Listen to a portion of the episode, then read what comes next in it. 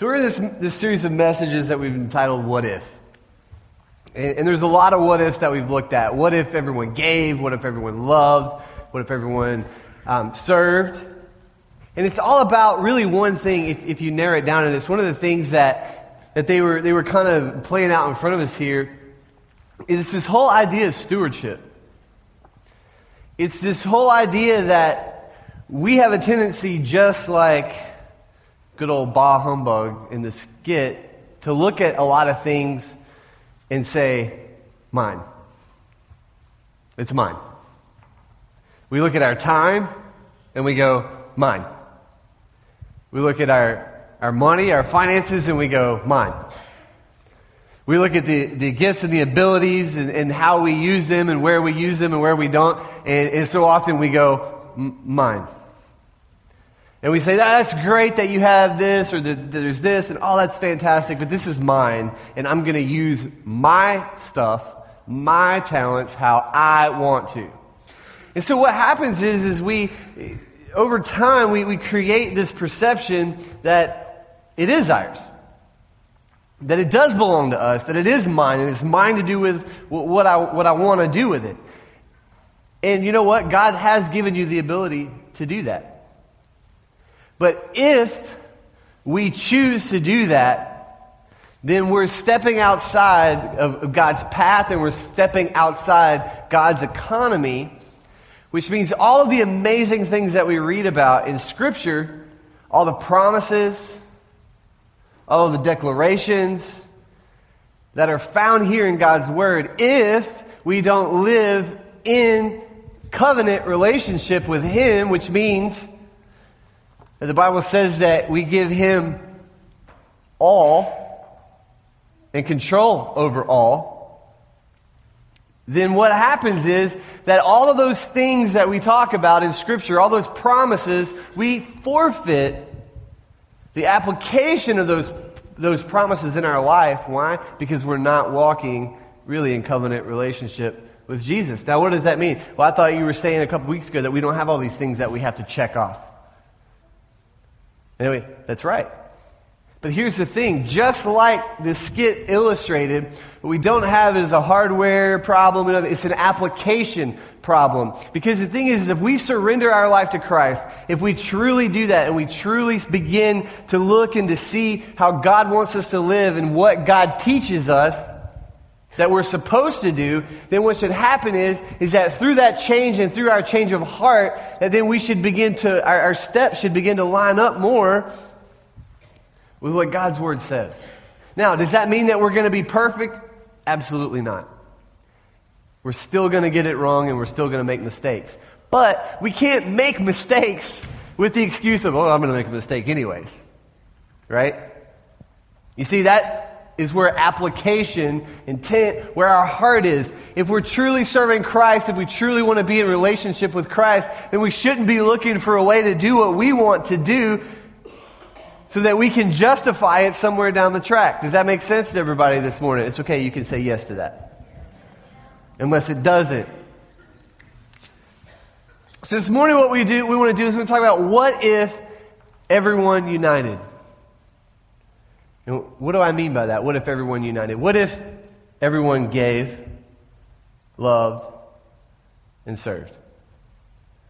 If we united amongst the, one of the three key principles found in God's Word, what would our church, what our community, what would our lives look like if we just did what God has called us to do?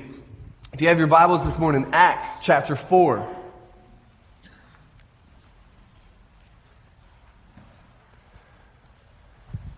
Acts chapter 4,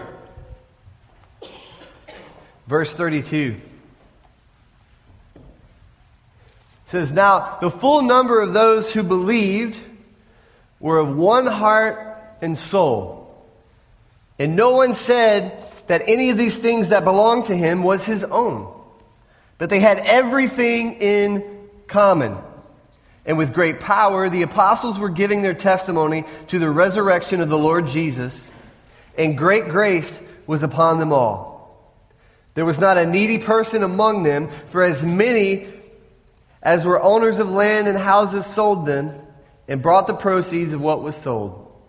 And it laid at the apostles' feet, and it was distributed to each as any had need. Now, this is coming after the, the, the, great awakening in Jerusalem after Jesus has died and he's, and he's risen, and the, the apostles were waiting in the upper room. And we know that day in, in Acts chapter 2 that over 3,000 people were added to the church, to the faith in that one day. And so we're really beginning to see the early church really start to form and to function and to become an entity and to become what it is. Now, the amazing thing that the scripture says here, it says that the full number of those who believed were of one heart and soul, or one heart and one mind. It means they, they were united on a singular purpose. And it basically, they even went a step further in that all of their possessions, all of their land, all of their belongings, everything that they had, the early church brought together and they said it, they said, okay, let's do all this life together. I'm, I'm giving everything, I'm all in, I'm 100% putting everything I have into the game. And so it says that they were all in one heart, in one mind. Now, the interesting thing is, is if you look again in verse 34, it says what? There was not a needy person among them. Now, we can look at that need and we can look at it in many different ways. Or does that mean that everybody was financially secure? Well, obviously, that there, there is a financial piece of this picture based on the fact that the ones who own lands and own houses and all that, and they brought the proceeds. But it also means that because they were of singular focus, because they were united in their love, they were united with their finances, and they were united in their serving of God. And when those three components come together, what it does is it releases God's resources and it releases God's people to be who God's people has called us to be. And what happens is everyone took care of one another their spiritual needs, their emotional needs, their physical needs, their financial needs, everything. And because everyone was united on a singular focus and on a singular purpose to see God's kingdom magnified and glorified. That was their, that was their commonality, was they were united on the cross. And so what happened is, is that it began to be more important to think about each other than it was to think about me, the mind. The selflessness part begins to fall away, and we begin to have an outward focus. The, the Barna Research Group, which is a, George Barna has been around for forever, I think. Um, and he's always done all of these uh, statistical analysis and studies of, of kind of church trends and things that are happening in life of church. And they go all across the country and they, they, they do all these surveys in churches and they kind of take all their data and they compile it and they kind of make a, a pretty good picture of how most of us think or act or, or what we say. So they went into a bunch of churches across America and they asked, why does the church exist? 89% of the members surveyed said the church's purpose is to take care of my families and my needs. For many, the role of the pastor is simply to keep the sheep that are already in the pen happy and not lose any of them. Are you happy this morning? Everybody good? only 11% said the purpose of the church is to win the world for Jesus Christ. Now, what's interesting is they also surveyed the pastors of these same churches. And they asked the pastors, why does the church exist? Amazingly, the results were exactly the opposite. Of the pastors surveyed, 90% said the purpose of the church was to win the world for Jesus Christ, and 10% said it was to not lose too many sheep. Is it any wonder that there's conflict and there's, there, we have stagnant churches all across America? If we honestly believe that the whole purpose, the sole purpose of the reason that we exist and we have the church of Jesus Christ is to powder people's rear ends? I know that might not be the nicest way to say it, but it makes sense to me. I don't know about you. But is that really, is that what Jesus died for? Is that what Jesus died for? Jesus died so that we could have like a lifelong nursery program that everyone could come in and get their fill and they could feel okay about the way everything works. They could decide how they wanted to apply scripture to their life, which pieces of the gospel they want to take, which pieces of the gospel they don't want to take. And that's what Jesus surrendered his life for, and that's what the, the apostles and all the early saints literally gave their lives for, was so that we could have grown up nurseries that we call churches.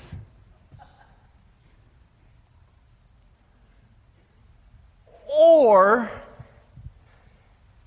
did Jesus mean what he said when he was ascending to the Father and he said, Go into all the world and what? Preach the gospel. So, if he wants you to go preach the gospel to all the world, then what does that mean that Jesus was telling us our single purpose was? To make disciples. To preach the gospel and to allow God do what only he can do to change hearts and lives. And so that in, in order to do that, that we're supposed to, un, we're supposed to unite around the cause of the cross of Jesus, and that we're supposed to go all in. And that then when Barna would go and do this, 100% of people. Now, I'll say this to say that. That doesn't mean that you're not valued and that you're not important. Because you are. And because Jesus did give us responsibility to the people that are in our church. That we are supposed to continue discipling you, to continue to release you, and the Bible says to equip you, as we're going to talk about in a minute, for the ministry of the work of the church. What's amazing is in just a matter of weeks, the early church went from the upper room to almost every living room in Jerusalem. In a matter of weeks, they had become the talk of the town. Everyone was talking about what was happening. Everybody was wondering exactly what was going on because so many people were starting to get curious. They were starting to ask questions and they were really starting to, to ask, who really is this Jesus guy? What are these guys talking about? They're saying he's alive. They're saying this. They're saying that. And it sounds crazy, but I mean, look what God's doing. It's really hard to ignore. And, and scholars estimate that in the first 25 years, of the church's existence, 25 years from the upper room on, that they went from 120 people to over 200,000 people in 25 years. Something that at the day of Pentecost was really born. There was nothing that existed really before that like this. And they were taking the teachings of Jesus, and in 25 years, had over 200,000 people. Because their singular purpose, as the Bible tells us in Acts chapter 4, was they had one heart and they had one mind and they had one purpose. And because they were willing to put everything that they had in their lives into the game, to go all in with Jesus, that God then took as only He can do and he broke it and he multiplied it and he used it for his glory and he used it in his kingdom and 200,000 people. And if you look throughout the ages of how that exponentially has grown. Colossians chapter 3 verse 13 says this, bear with each other and forgive one another if you have any grievance against someone. Forgive as the Lord forgave you.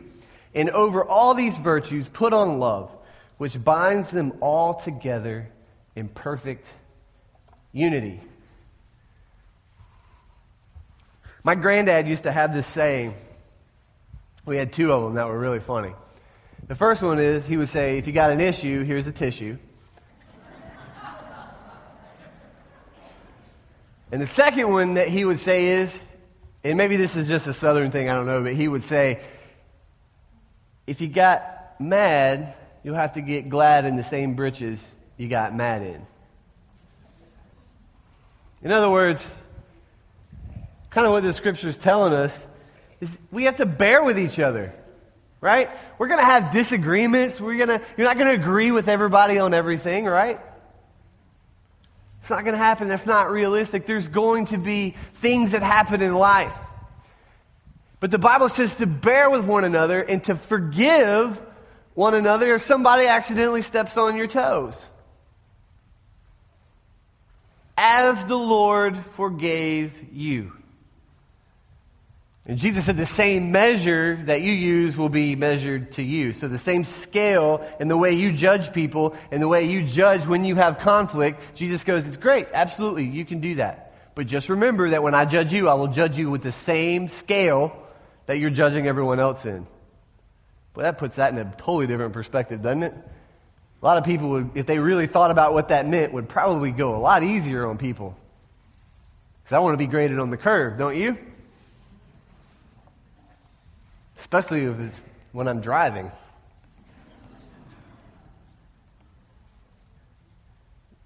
Right? And, one of the things is, we talk about uniting, we talk about, we talk about giving, we talk about time, we talk about energy, we talk about our talents, we talk about our resources. Here's the thing that we have to keep in mind. What Jesus and what God actually commanded us to do, the Bible says th- these words and they're key because this is about application.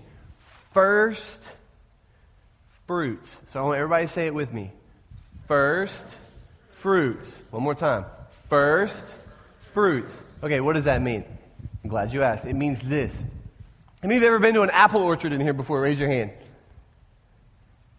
Come on. I've lived here like two weeks and I've gone to the apple orchard. Some of you need to get out a little bit more, all right? Call me and I'll take you. So we, my family and I went to the, to the apple orchard the other week with, uh, with some people from church, and we were, the, the kids all wanted this specific apple, this type of apple. I don't remember what it's called because I don't eat fruit. Um, I don't. I eat meat, okay? That's it. All right? We've been over this. I eat meat and potatoes and occasionally, you know, rice and green beans sometimes. That's it. All right? That's my diet. Let's get it out of the way. All right? So we're at this apple orchard, um, and the kids all want this specific type of apple, and apparently it's like the best apple, right? Because there's none. Thank you, son. Honey Crisp. Thanks for the help, buddy. Honey Crisp. Honey Crisp apples. And so we walked, and we walked, and we looked, and there was not a Honey Crisp to be found that was edible or on the tree. But what there was is there was a lot of honey crisp and other apples that were on the ground that had fallen. They, you know, no, you don't want to eat that, right? Because stuff had gotten into there and, you know. Ugh. So everyone was disappointed. There was no Honey Crisps. Why? Because somebody had come through and everybody had already picked the trees clean. And the only thing that was left was something that nobody really wanted, anyways. And that's what they make the apple cider out of. That's a joke.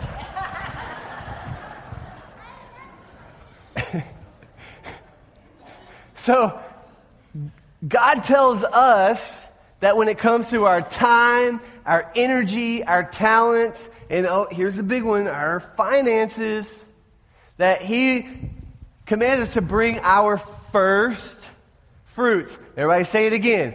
First fruits. And what that means is, is we don't give God the garbage that's left on the ground that nobody wants. It doesn't mean after we've done everything that we want to do, mine, mine, mine, you know, like those birds on Nemo. That's not the attitude with which we're supposed to live. God says, I want your first fruits. Before you do anything else, I want you to bring your time, your energy, your talent, your finances, and I want you to give it to me. And then what's left, I want you to be a steward over. That's what the Bible actually teaches us to do. But so many of us live our lives the opposite way. We're like, you know, oh, well, I guess I could go down there and do that. I could serve. Yeah, I could do that. But, you know, a little bit of time I have left. How many of you have ever said that? With what little bit of time I have left, I reckon I, you know, no, that's not first fruits. That's the garbage on the ground. And what's amazing is, is that if we line up our lives with God's economy and we live the way that God's called us to do, it's amazing how God will bless you. It's amazing how much more time you will have. It's amazing how much more you will be able to do with what you have because you put it in the hands of the person who can do more with it than you ever could. And so, if we all united around these principles, if we all united and we all moved together and pushed together, imagine what God would do. Not only in here, but imagine what God could do in your life. Imagine what God would do in your family situation if you trusted Him and gave the first fruits. Now, we have a great example of this in the book of Genesis with Cain and Abel. It's the first murder in the Bible. Brother versus brother. Now, Abel brought the best that he had. He searched and he looked and he made sure that the sacrifice, that the gift that he was bringing to God was indeed his all right, class, class. So we'll, we'll edit that part out of the tape and we'll try it again, okay? Here we go. So, so Abel, he goes and he looks and he tries to find his best because he wanted to offer God his. Wow, man. See what happens when we unite?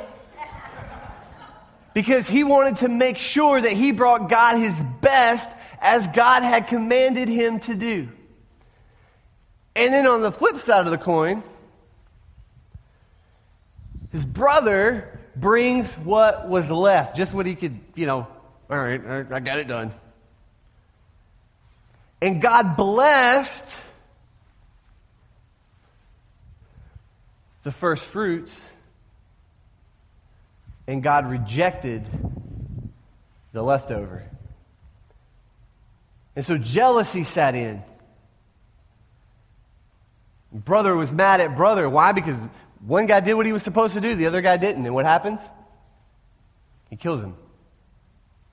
You see, the Bible gives us this clear picture that if we, if we bring our first fruits, right, our, our finances, our time, our energy, our talents, our hearts, all that we have to give to God, if we bring Him what's first and we say, God, this is yours, I want you to do what only you can do in this then God is going to bless you. You know why? Because the Bible says it. Now, does that mean that God's going to give you an overabundance of cash if you, if you, if you started giving and you're not currently giving? No. God is not Merrill Lynch. Okay? God does not have some great stock secret or tip for you. That's not the way it works. But what God can do and what God will do is I bet as when this little boy brought some loaves and fishes to Jesus in the Bible that there was 12 baskets left over after everyone had already eaten. You know why? Because that little boy was willing to take an insignificant seeming amount of food and put it in the hands of the person who can multiply it.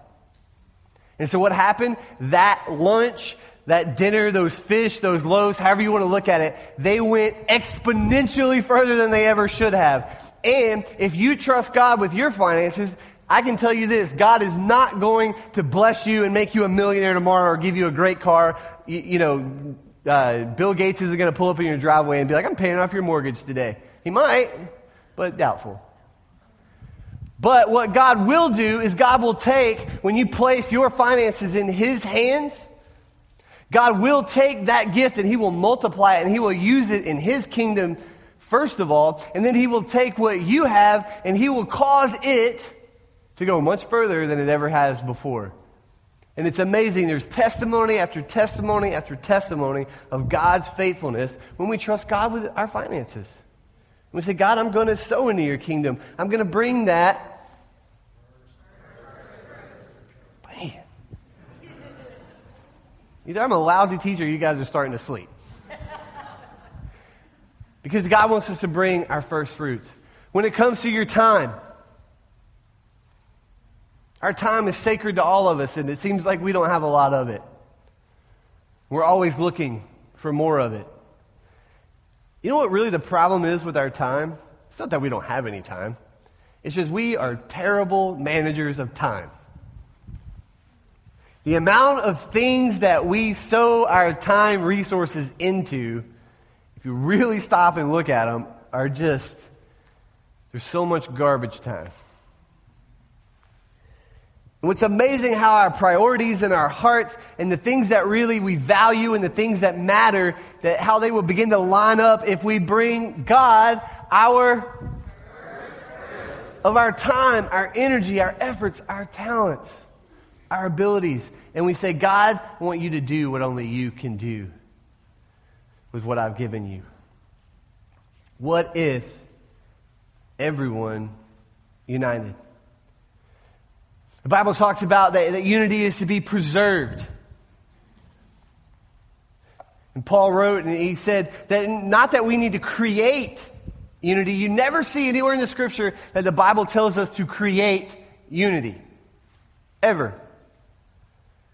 What it does say, though, is it says to preserve unity. You see, God is the author of unity because if we are, if we're doing our part, if we're, if we're going all in, if we're, if we're sowing seed of our life, of our time, our energy, our finances, all of that stuff, and we put it in right perspective and we put it in God's hands the way He's, or, he's ordained it, then what happens is we become like that early church where it says they had one mind and they had one heart. And they were walking together in perfect unity towards this one goal, towards this perfect outcome. And if we do that, then that unity is preserved because it's already there. The thing is, we just have to walk in it. So we have to preserve it, not create it. We have unity as a church in diversity. Remember this, and, and this is the thing that I think for a long time, you know, a lot of churches, they looked like social clubs. You know, well, if you're going to come in here, you better have the right jacket on. Or you better be this way. You better have this kind of haircut. I remember when I was a kid, I had really long hair. And a lot of people in church didn't like long hair on boys. I never could understand it because in my Bible, every picture of Jesus, he had long hair. Everybody at church kept telling me I shouldn't have long hair. I was like, Jesus has long hair. Look at the picture. For so long, we, we looked at, at, things like that, but we have to understand too that there is unity in diversity, that unity does not imply that I lost my place. Unity does not imply that we're all going to look the same. Unity does not imply that we're all going to act the same. It doesn't mean that we're all going to serve the same or do the same types of things that God has called us to do. Unity doesn't have uniformity. It is diverse because we all have a different purpose and we all have a different thing that God has called us to do.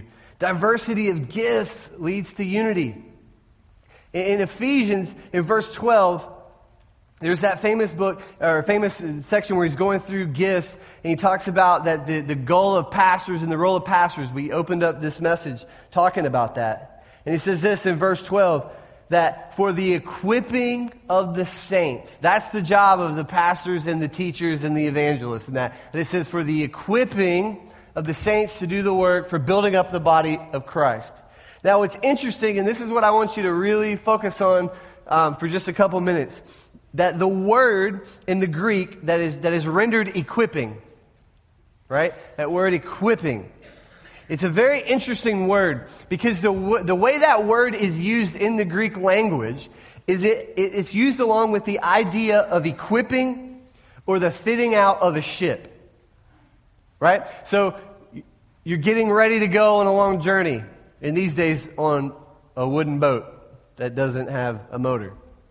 It has wind, so it has sails and lots of them. And so you think about when you're going on a long journey, like they did on a shipping vessel like this, imagine all of the things that they had to have. And this word in this verse says that the goal and the job and the calling of pastors and teachers and evangelists is for the equipping of the saints. And so basically, God is saying we're like a big old boat. And each and every one of you that are in here serve a different role. And so, how we outfit and how we fit that boat, there are sails and there are ropes and there are people and there are different things. There has to be food, there has to be provisions. I mean, just the list goes on and on and on of all the things that are needed. And so, what God has called us to do is to transform this community and to reach people and to preach the gospel. But also, once people get in here, that we are to equip you to go make more disciples.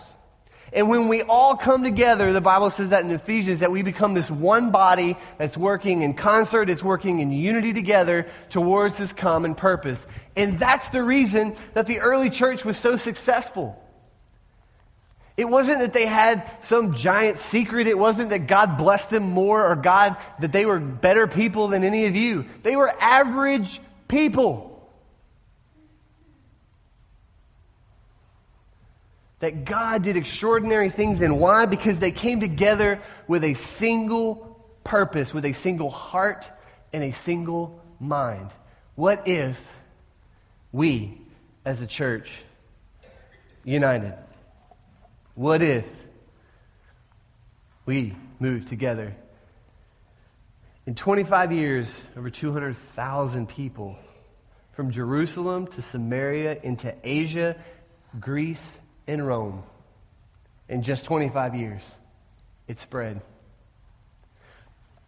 From 120 people gathered in an upper room. And in 300 years after Paul's conversion, on the road to Damascus, scholars, we, we see the enormous spread of the gospel. In fact, it spread so far that the superpower of the day, the Roman Empire, 300 years after the conversion of Paul, that Christianity becomes the official religion of the Roman Empire. And it begins to spread throughout Europe.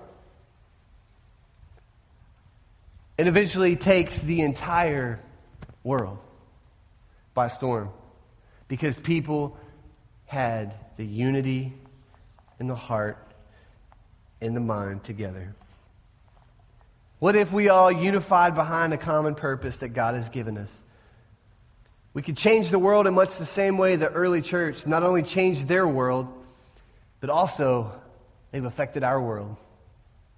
Imagine that you and I are sitting here today because of what they did, because of the sacrifices and because of the unity that they had together towards a singular goal, towards a singular purpose, towards a singular thing.